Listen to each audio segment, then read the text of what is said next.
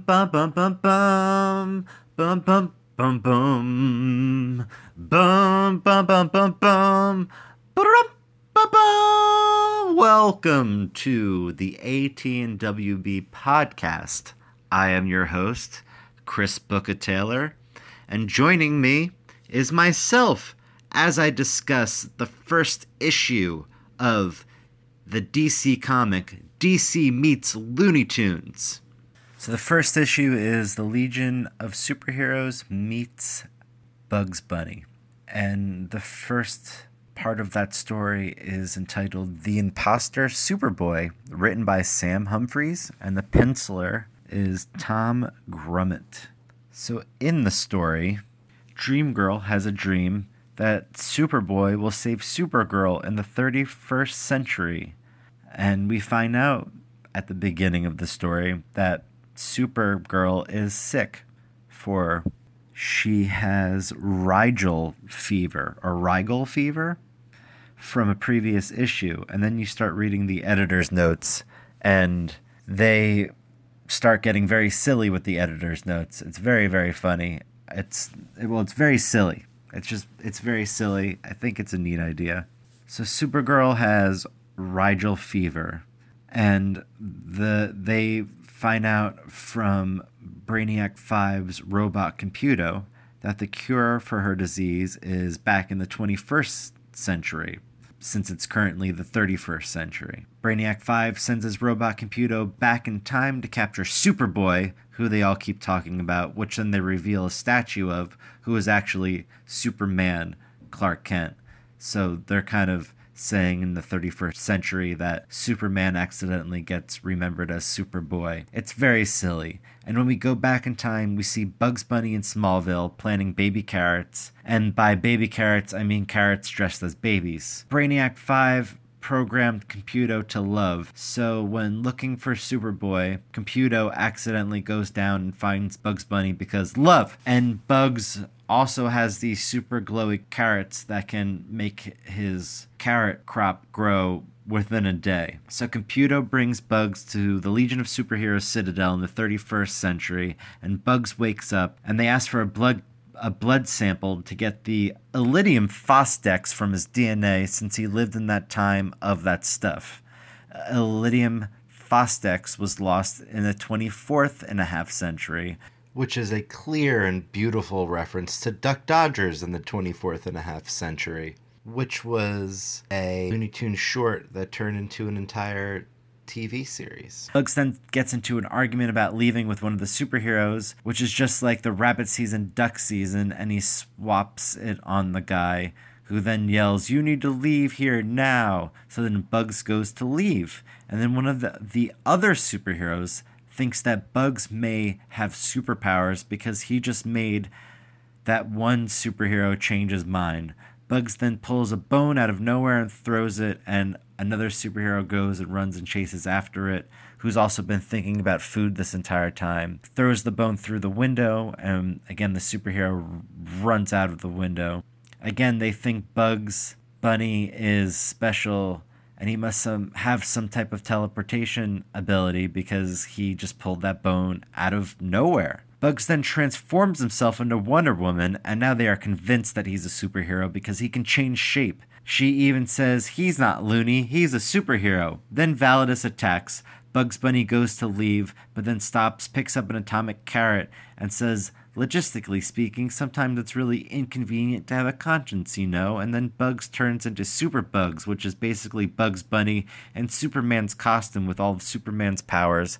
Turns out Computo planned the entire thing. He brought back Bugs instead of Superman and sent the bad guy to kill everyone, and then became the hero to save the day with angst, something that Bugs Bunny does not have because he's in love with Brainiac 5. Computo melts, and Bugs uses his final special carrot to reinvigorate Supergirl from death and go back to the 21st century. Then, again, in the 31st century, we see that instead of just the Superman, aka Superboy statue, they have, there's now a statue of Superman and Super Bugs Bunny. Classy. That's the end of the issue. That story in particular is broken into five different chapters, which I think is pretty interesting for a comic book. So then you get to the end of the story. And then there's another story called the called Tales of the Legion of Superheroes. And as you start reading it, you realize it's the same story that you just read previously, but instead, this one's written and drawn by Juan Manuel Ortiz, and then special thanks is going to Mark Prideaux.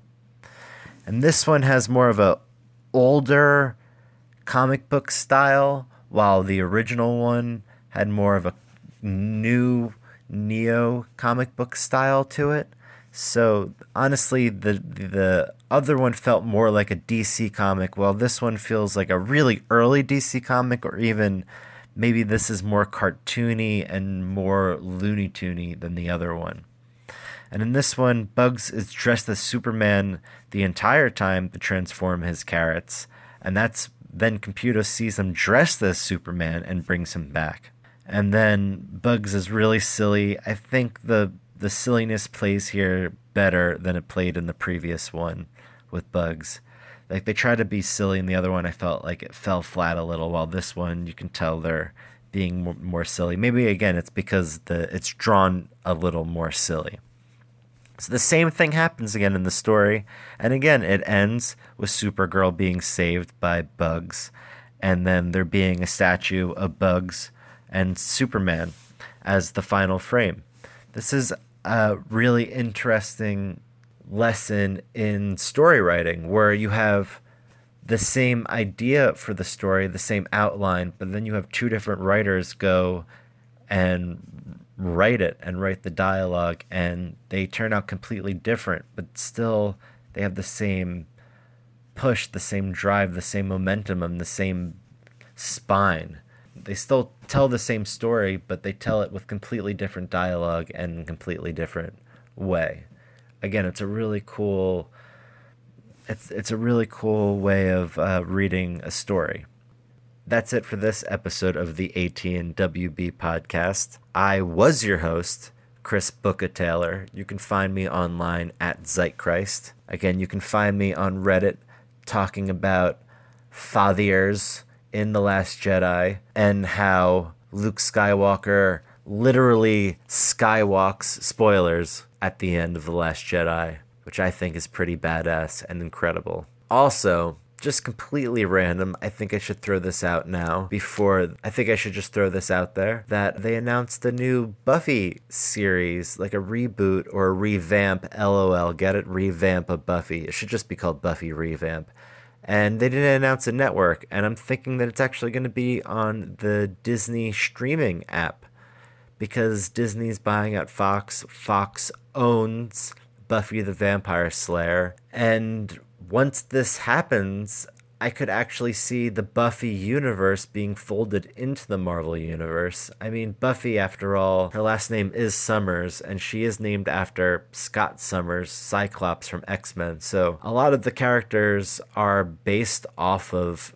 X Men and Marvel characters already. So it would make sense for Buffy to become part of the Marvel Universe. But again, that's just me thinking super far in the future. Buffy is going to be owned by Disney very soon.